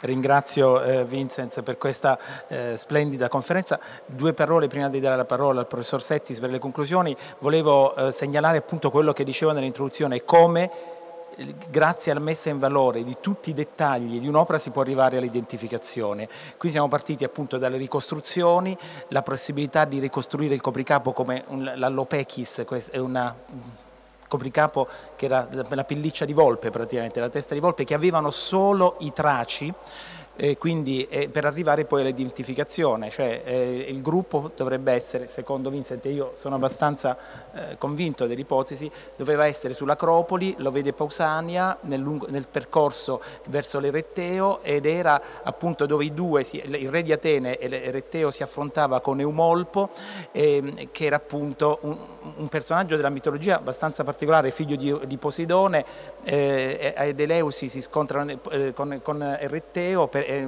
diciamo, il mito che un po' segna l'origine della, de, della, dinastia dei re eh, attici e quindi del possesso dell'Attica. E poi ovviamente ehm, diventa un eroe trace eh, grazie appunto sua, si muove in Tracia e quindi acquista tutta una serie di caratteristiche tipiche, tipiche dei Traci. Mi sembra che la, la, la proposta sia molto eh, interessante da seguire e soprattutto anche la ricostruzione dei colori e degli atteggiamenti perché il bronzo A evidentemente è più aggressivo con i denti, no, con la, mostrando i denti rispetto al bronzo B che invece è quello che perde perché sappiamo che poi Eumolpo perde nel, nel, nel duello e quindi anche la proposta di metterli insieme in quella posizione potrebbe, essere, eh, potrebbe aver colto nel segno. Eh, ringrazio ancora e diamo la parola a questo punto per le conclusioni a Salvatore Settis. Eh, mille grazie, ma mi sentite? Mi sentite?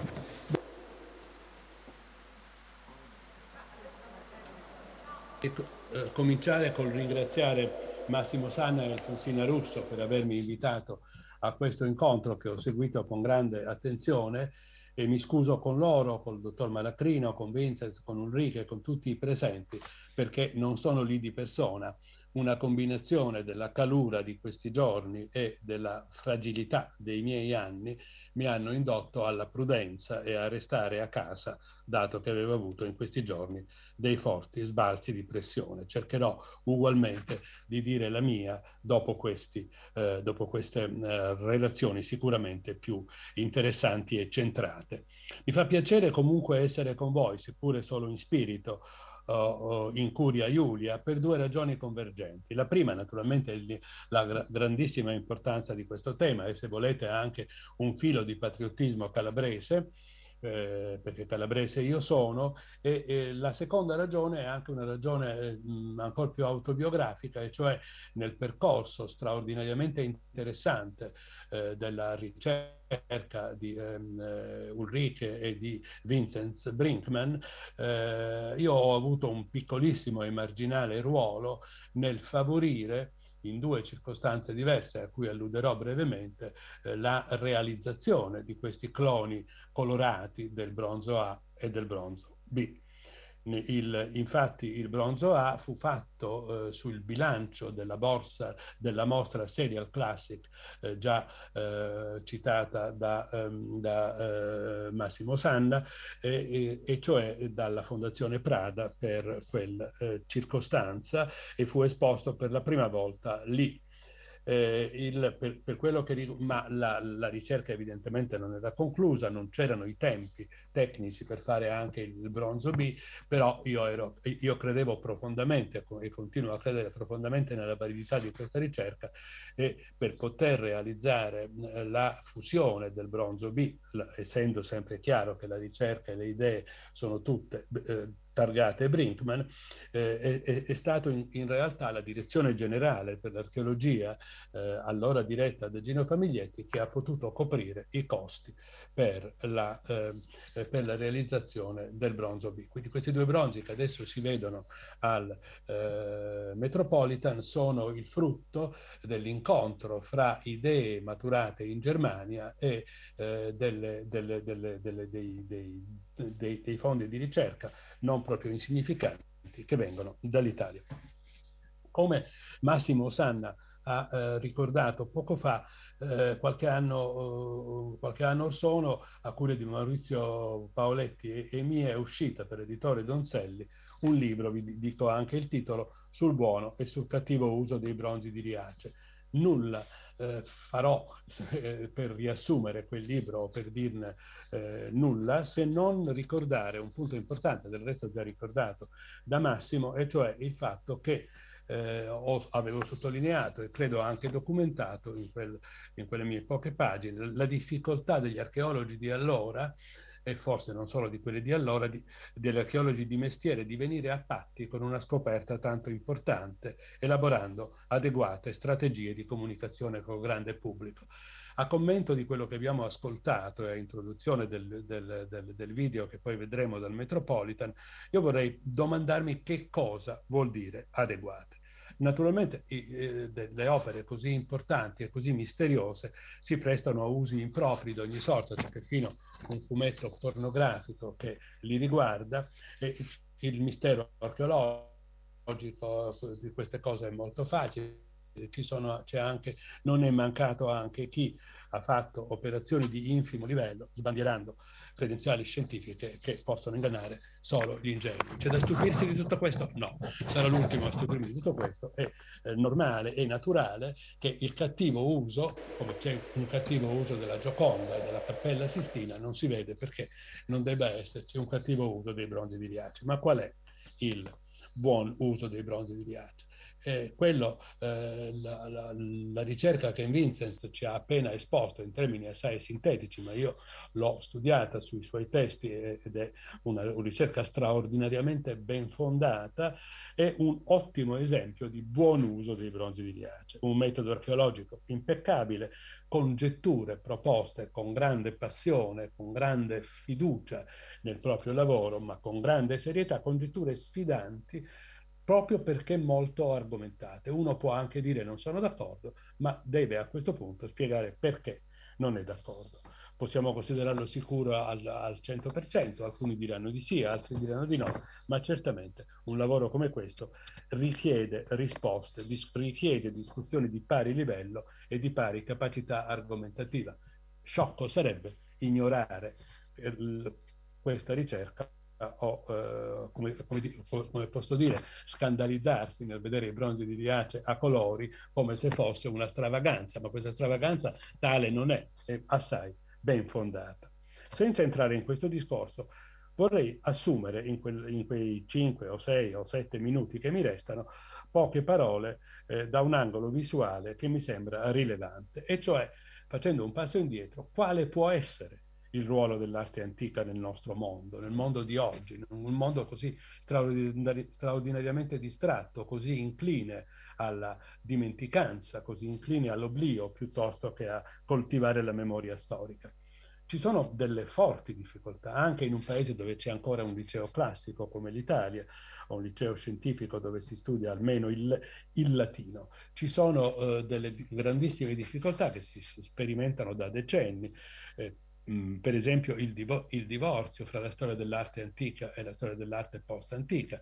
Eh, sono considerate due cose che quasi non comunicano fra di loro, mentre si tratta di una lunga continuità della, della storia dell'arte europea, come minimo dai greci, ma forse anche prima, fino come minimo a oggi, anzi a domani mattina. Un'altra difficoltà e la contrapposizione che abbiamo sperimentato all'interno della disciplina archeologica e sperimentiamo ancora fra l'archeologia come storia dell'arte, che a lungo è stata dominante, e l'archeologia invece come cultura materiale, che a un certo punto si è giustissimamente fatto largo.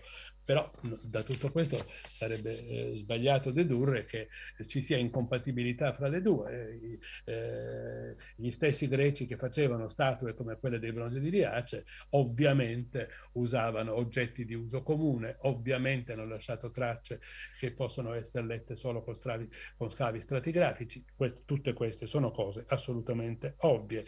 Non c'è nessuna necessità di scegliere fra le due cose, ma bisogna invece integrarli. Eppure è successo anche che in nome della priorità della cultura materiale le opere d'arte eh, classica siano state progressivamente marginalizzate. Tutto questo poi, ed è la causa più grande della difficoltà con cui ci misuriamo oggi, se vogliamo parlare di storia dell'arte antica ai pubblici contemporanei, quello che sta succedendo in tutto il mondo, in Italia in misura minore fino ad oggi, ma crescente in ogni caso, è il fatto che eh, c'è una grande crisi della cultura dell'educazione classica per generazioni la, a, a, a, partire come minimo dall'Ottocento, ma in certo senso anche prima, l'educazione classica fu la cultura delle elite.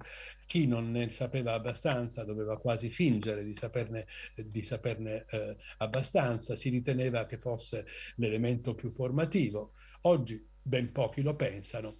Oggi la cultura classica è stata del tutto marginalizzata e però tuttavia pur essendo marginalizzata la cultura classica, si continua a farvi in qualche modo riferimento. Anzi, vorrei dire, i riferimenti sono sempre più frequenti, tanto più si allontana la vera cultura classica. Il riferimento dunque alla cultura classica è frequente ma è simultaneamente vago. È simultaneamente vago e quando mh, politici di ogni sorta, in Italia ma anche fuori, fanno riferimenti alla, uh, alla, alla, alla cultura classica, contano tutto sommato a quella che potrei chiamare un'esperienza subliminare del classico, che è rimasta nella nostra cultura collettiva e ancora annidata nella cultura europea o nella cultura occidentale. Quindi noi oggi abbiamo musei che hanno strepitose collezioni di arte antica, pensiamo uh, allo stesso Metropolitan di cui oggi stiamo parlando, pensiamo al Museo uh, uh, Vaticano, che so io, al Louvre, al British Museum e così via, ma anche a grandi e importanti musei come quello di Reggio Calabria, musei dove l'importanza dell'arte classica è giustamente data per scontata, perché sono collezioni storiche che non possono se non far questo, ma come ci poniamo invece noi il problema di attirare verso l'arte classica chi non ne sa assolutamente nulla e non la vuole in nessun modo guardare? Come possiamo scegliere una lente contemporanea in modo tale che l'arte classica sia qualcosa che viene dal passato ma, ma parla al presente? I bronzi di Riace ci hanno, ci hanno insegnato una lezione, è stato già nominata il fatto, in particolare da Massimo Sanna, è stato già nominato il fatto indubitabile che gli archeologi del tempo, cioè fra il 72 e il 1980-81, quando i, i bronzi raggiunsero il pubblico per la prima volta, davano per scontato che non interessassero a nessuno. Tant'è vero che fecero questa mostra che doveva durare tre o quattro settimane e che, eh, che aveva un dépliant in bianco e nero senza nessuna fotografia, tanto per dire guardate con, quanto siamo bravi a restaurare i bronzi antichi. Questo certamente è un elemento importante, ma chi ha decretato la fama universale dei bronzi di Riace, oggi le statue greco-romane più famose del pianeta? L'ha decretata forse un archeologo? L'ha decretata forse un ufficio stampa, l'ha decretata forse una, che so io, un, un influencer che allora non c'erano? No, l'ha decretata il grande pubblico. Io frequentai eh, la mostra dei bronzi di Riace a Firenze ogni giorno, due ore al giorno per eh, la, la prima settimana e non c'era nessuno nella seconda settimana cominciava ad esserci qualcuno e poi l'esplosione che c'è stata. Allora, se abbiamo, e, e, il pubblico che andava lì non era un pubblico di archeologi, era un pubblico che riconosceva la bellezza, era un pubblico che riconosceva l'aggressività di queste statue, la loro voglia di raccontare, la loro voglia di dire cose che non si vedono subito, ma che ognuno prova a indovinare. Allora l'arte classica è vero, è fuori dalla quotidianità dei pubblici che noi vorremmo, ma i pubblici che noi vorremmo hanno dietro di sé, hanno dentro di sé una qualche subliminare attesa, una qualche aspettativa. I musei qualche volta i musei archeologici qualche volta provano a, a, rispondere a queste aspettative, per esempio immaginandosi delle mostre eh, monografiche, come si può fare una mostra di Caravaggio, si è fatta una mostra di Disippo a Roma o di Prassitele a Parigi o di Policleto a Francoforte, però queste sono mostre ancora molto specializzate, anche perché mh, sostanzialmente non hanno gli originali di questi maestri. Eh, ci sono poi i tentativi di molti musei di mettere a confronto eh, l'arte antica con dei maestri contemporanei. Abbiamo visto eh, dei casi di questo genere, in particolare per esempio nella Gleptoteca di Monaco, dove hanno invitato ogni anno degli artisti a contemporanei a confrontarsi con l'arte antica. E tutte queste cose vanno benissimo. Però io credo che per rendere familiare l'arte antica eh, a un pubblico contemporaneo ci vuole qualcosa di più shopping, qualcosa di più profondo, ci vuole un pugno nello stomaco, ci vuole qualcosa che svegli e dica sveglia, questa è arte contemporanea. Perché se è vero, come diceva Benedetto Croce, che tutta la storia è storia contemporanea, deve essere anche vero che tutta la storia dell'arte è arte contemporanea. Come facciamo a insegnarlo? In quella mostra Serial Classic che è stata già citata, io ho avuto il privilegio di lavorare eh, con un, un, architetto radicale e geniale come Rem Koolhaas e l'interazione fra le architetture e i, le opere d'arte esposte, la mostra era dedicata a un tema tipicamente archeologico, cioè quello delle copie eh, da, uh, da, originali greci perduti, però questa, questa, questo tema eh, che gli archeologi hanno molto familiare e i non archeologi ignorano, in re, in, invece questo tema è, è, è, riuscito in quel caso, con quell'allestimento, ad attrarre molta attenzione anche da parte degli artisti contemporanei e in articoli o rubriche di arte contemporanea ebbe allora più di 400 recensioni, quindi è possibile in qualche modo eh, ehm, eh, rendere familiare, provare a rendere familiare l'arte classica. C'era lì anche il primo dei due cloni realizzati da eh, Brinkman, e cioè quello del, del, bronzo A. Ed era accostato, anche questo Massimo Sanna mi ha preceduto nel ricordarlo, era accostato ad altre eh, ad altre ricostruzioni storiche di originali greci perduti. Una ricostruzione eh, che si trova a Stettino in eh, Polonia, ma eh, quando fu fatta nel 1902 era Germania, eh, del, del, del, doriforo di Policleto con i capelli biondi, una eh, ricostruzione del 1991 fatta a Kassel, dell'Apollo di Kassel, forse attribuibile a Fidia, e, e in, in una, con, con, ricoperta, fatta questa volta non in bronzo ma in gesso, ma ricoperto da una lamina metallica eh, che imita il bronzo dorato e infine il terzo, il clone, eh, il clone Brinkman. Allora, ah, che cosa si vedeva lì? Si, vedeva, si vedevano tre ricostruzioni, 1902, 1991, 2015, tre ricostruzioni di tre archeologi tedeschi fatta, fatte eh, secondo tre gusti e tre conoscenze dell'epoca, uno spaccato simultaneamente di storia dell'archeologia e di storia del gusto. Ecco, in, in, in, questo contesto due sono gli ingredienti che i bronzi di Riace portano nel discorso, due sono le ragioni per cui possono essere uh, ancora più attraenti di quello che non siano stati ancora oggi. Il primo, se ne è già parlato molto oggi, ma vorrei dire ancora due parole su questo, la policromia. Perché la policromia? Gli studi sulla policromia sono oggi così mh, fortunati? Perché questa è una delle grandi avanguardie avanguardie della ricerca archeologica classica, perché, lo ha detto prima Massimo Sanna, la, la policromia scardina l'immagine del mondo classico, declassicizza il classico, ce lo fa più vicino al culto neoclassico del biancore immacolato, Winkelmann addirittura preferiva il biancore del gesso a quello del marmo, perché il, il gesso è ancora più bianco, a quella culto del biancore sostituisce un culto, della, un, un, un culto del colore, un culto della, della, naturalezza, alla ricerca di una nuova estetica del naturale. Naturalmente tutti sappiamo che la ricostruzione puntuale, precisa, sicura, documentata, probabile della uh, policromia antica è, ir- è, irraggiungibile, così come è irraggiungibile, che so io, l'autografo di Euripide. Possiamo ricostruire il, uh, l'archetipo uh, del, della, della tradizione che abbiamo, ma non l'autografo. Allora questa, eh, questa attenzione verso una ricostruzione impossibile mi sembra quanto di più appropriato alla cultura contemporanea.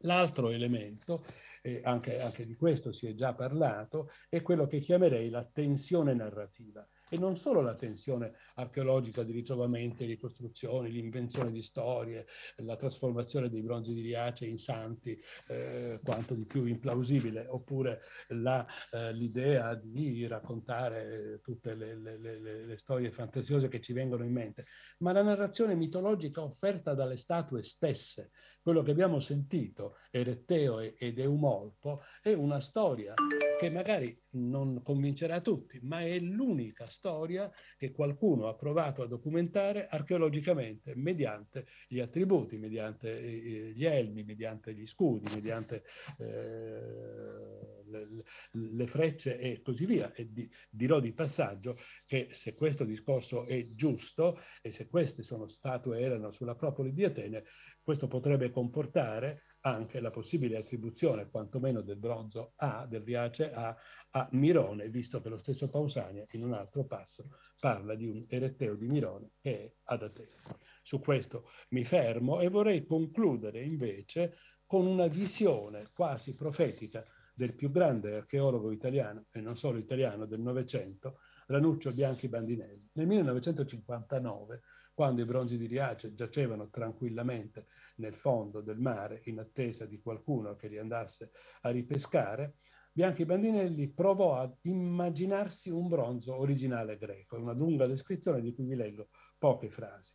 L'immagine, sto citando da Bianchi Bandinelli, l'immagine che l'artista greco si propone di creare nel bronzo è un'immagine lucente, metallica, che si regge come non avesse peso la fusione gli fornisce un corpo opaco, di aspetto terroso, ma l'artista antico sottopone la sua opera a una completa rilavorazione a freddo che le restituisce l'aspetto e il senso del metallo lucente.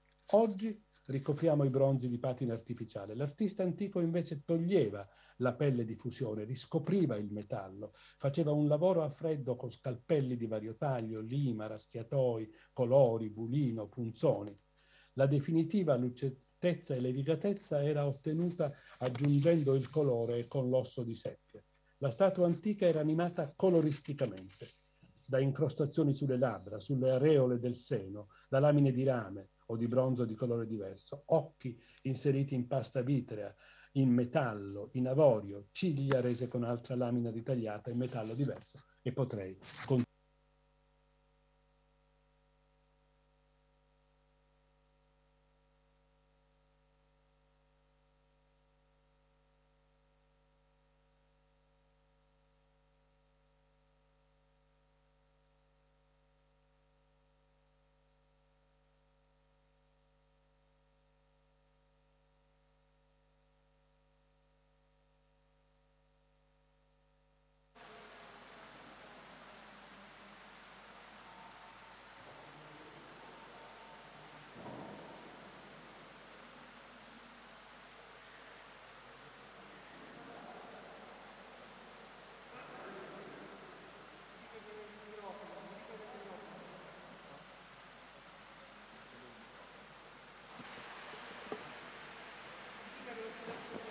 Salvatore, eh, non, professore, Salvatore, non si sente il lui... microfono, forse ha, ha, spento il microfono inavvertitamente?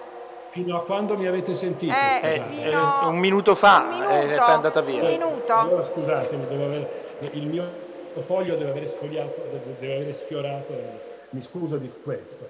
Stavo dicendo, e sto, conclu- e sto comunque concludendo, che la polimatericità dei bronzi di Diace, la loro policromia, in qualche modo anche l'irraggiungibilità di una soluzione che soddisfaccia tutti, la sperimentazione continua degli archeologi come Brinkman, eh, che eh, a, loro, a, a, sua volta ripercorre all'incontrario eh, come il reverse engineering, la, eh, la, la sperimentazione del, degli artisti antichi, costituiscono per noi una sfida, ma una sfida molto seria che ha a che fare non solo con il metodo archeologico, ed è molto importante per il metodo archeologico, ma ha a che fare anche, e questo vorrei sottolineare, con le strategie di, famig di familiarizzazione dell'arte classica nel mondo di oggi. Ci indica una strada non per celebrare soltanto la bellezza, ma per guardarla con curiosità, per tornare agli originali antichi, con più domande, con più voglia di conoscenza. I bronzi di Riace hanno mostrato che da soli sono riusciti a conquistare la loro fama. Ora dobbiamo aiutarli a conquistarne un'altra basata sulla nostra conoscenza. Vi ringrazio molto.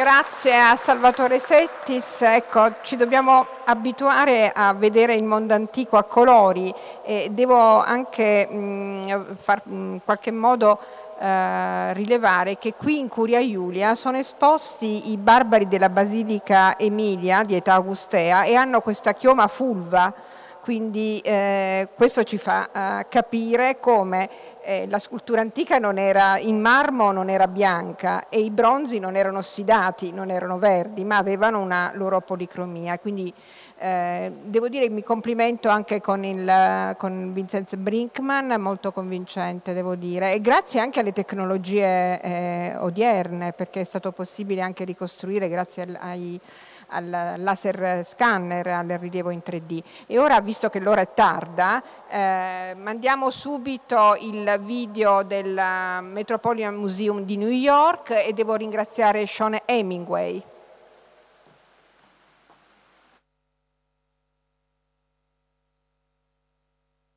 Hello, my name is Sean Hemingway, and I am the John A. and Carol O. Curator in charge of the Department of Greek and Roman Art here at the Met.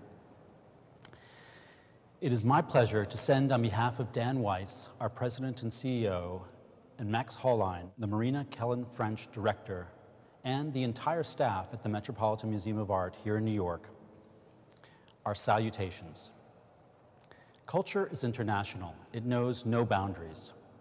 And we are thrilled to be able to participate virtually in your celebration of the 50th anniversary of the discovery of the Riace bronzes.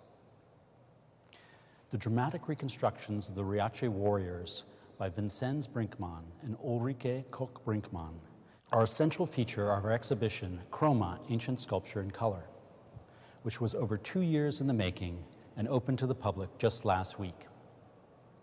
Chroma features 17 reconstructions by the Liebighaus Polychmy Research Project and nearly 60 works of sculpture from the Metz collection many with new scientific analyses that enrich our understanding of their original polychromy. The show will be on view until March 26, 2023, and I hope that you all have a chance to come and see it. As a scholar who specializes in ancient bronze sculpture, I will never forget the first time that I saw the Riace bronzes at the Museo Archeologico Nazionale in Reggio di Calabria. It was the early 1990s, and they made an incredible impact upon me. How thrilling they are, and their exquisite quality, which could be compared to a poem by Pindar or Virgil, or a sculptural masterpiece by Michelangelo or Gian Lorenzo Bernini, gives us a strong sense of what classical sculptors could achieve. The reconstructions by the Brinkmans, of course, even though they are such close replicas, cannot convey the same power of the originals. But they are, I think, important for several reasons, and I'd like to talk about those now.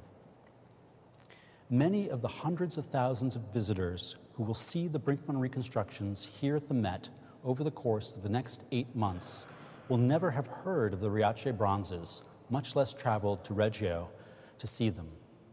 But afterwards, they will want to make the pilgrimage to Reggio di Calabria, as I have done many times, to see the originals because they are two of the greatest works of art to have been preserved nearly intact from antiquity. The Brickmans reconstructions present a strong case for understanding the statues as a mythological group. Bringing the statues into close dialogue with each other and links them with a known statue group that was set up as a dedication on the Athenian Acropolis. This helps the visitor to understand the original context of the statues and their primarily religious function in antiquity. Finally, the Brinkmann reconstruction adds missing attributes, which were always so important for identifying figures in antiquity, along with the inscription on the statue base, which in this case is also missing. Their versions have been conceived through careful, rigorous study and clever interpretation based on comparisons with contemporary works. They present a thought-provoking reconstruction, which has much to recommend it and also serves as a significant point of departure for discussion. We are grateful for the opportunity to display these works in our landmark exhibition, Chroma, Ancient Sculpture in Color, and thank the Liebig House and the Italian Ministry of Culture and its staff for these important loans to our exhibition. In conclusion, we look forward to welcoming you in New York and to seeing you in Italy. Thank you.